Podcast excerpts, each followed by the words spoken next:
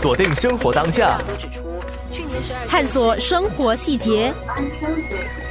掌握生活律动，生活加热点。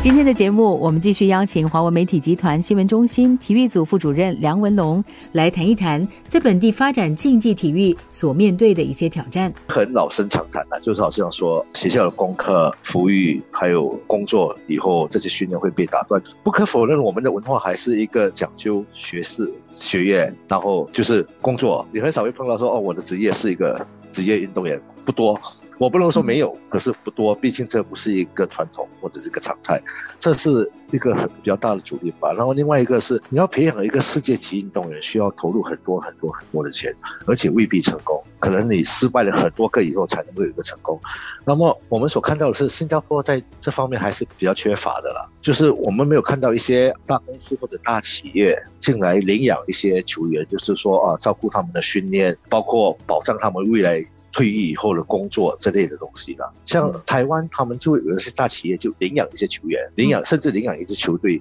他们就是除了拿那个训练津贴之类的，还包括了他们也在那个公司内部领取一部分的薪金这类的东西。这个球员其实是公司里面的员工，可是他不需要在公司上班，他的他的工作就是训练。那么他退役以后呢，这个公司会继续照顾他这个样子。这些运动员在这样的情况下就能够比较没有后顾之忧的去。全职的投入训练了，你你看职棒，他们有很多的大公司在养这些球队啊。可是我们看到了，在新加坡线上是我们没有看到一个那些大公司呃大企业进来说呃赞助一些本地的这些球队或者什么的，这是经济效益吧？我觉得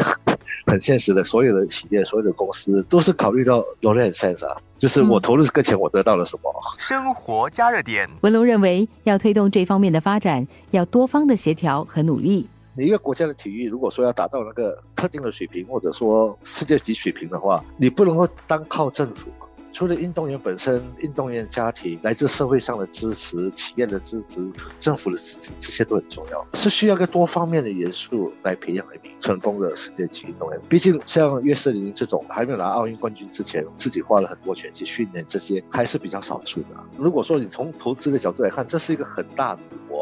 你只要没有拿到一个奥运奖牌或者什么的，你之前投入的就很可能就是付诸东流啊。那你是因为你拿了奥运奖牌以后，你的广告、你的代言这些随之随之而来。谈到我国运动员面对的阻力，文龙说：“其实这是在本地运动员上面就是很大的一个困扰，就是他到了一个年龄以后，他只好可能到了十十八九岁，那么男的。”得服兵役，那你一旦服了兵役，你的那个运动生涯难免会受到中断，这是肯定。而且那还是一段很关键的时间了，十八到二十岁或者二十一岁，对于一个运动员来说，那很可能是一个黄金时期。所以有很多的阻力，我觉得在新加坡发展体育真的是不容易。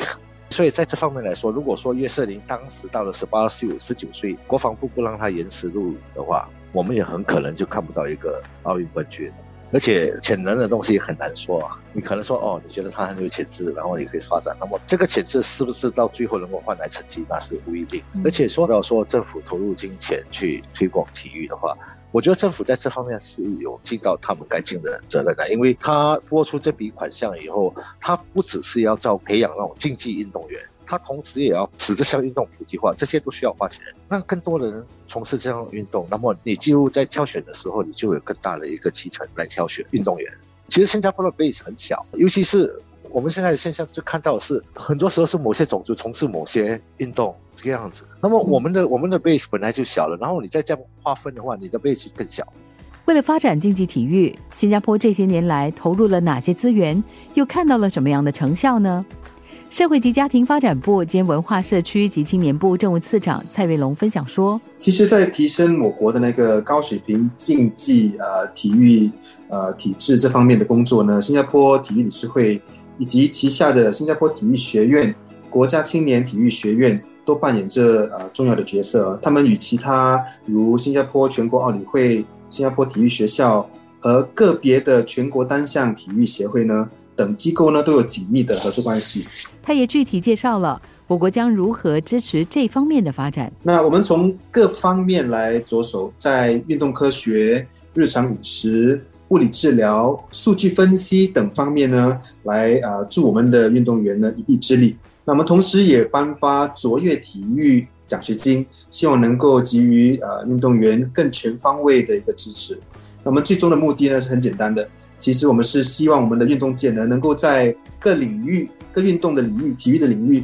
各级别的那个体育项目呢发光发热。生活加热点，除了针对运动员的全面计划，华文媒体集团体育组副主任梁文龙在总结这次的访谈时也提到，在民众的生活中让运动更普及，其实也能对竞技体育产生一定的支持。我觉得这几年来，我真的是看到新加坡人越来越热爱体育的。所以，我们先不说那个竞技体育，我们说休闲体育吧。如果说我们现在你在傍晚、早上或者是周末，你去 parkland 或者是海边，或者是你从事任何的运动，你会看到很多人，有些跑步啦、骑车啊。我们看到的是越来越多的国人都有呃从事运动，这是一个很好的现象。首先，当然我们从事运动，我们就会人就会活得比较健康一点。这是最主要。我姑且不说是能不能够带来我们另外一个奥运冠军之类的。我们不一定要朝着那个方向去走，我是这样觉得。因为竞技体育你得要有专业的训练，那么专业的训练只能够得利于小部分的人。我觉得在你如果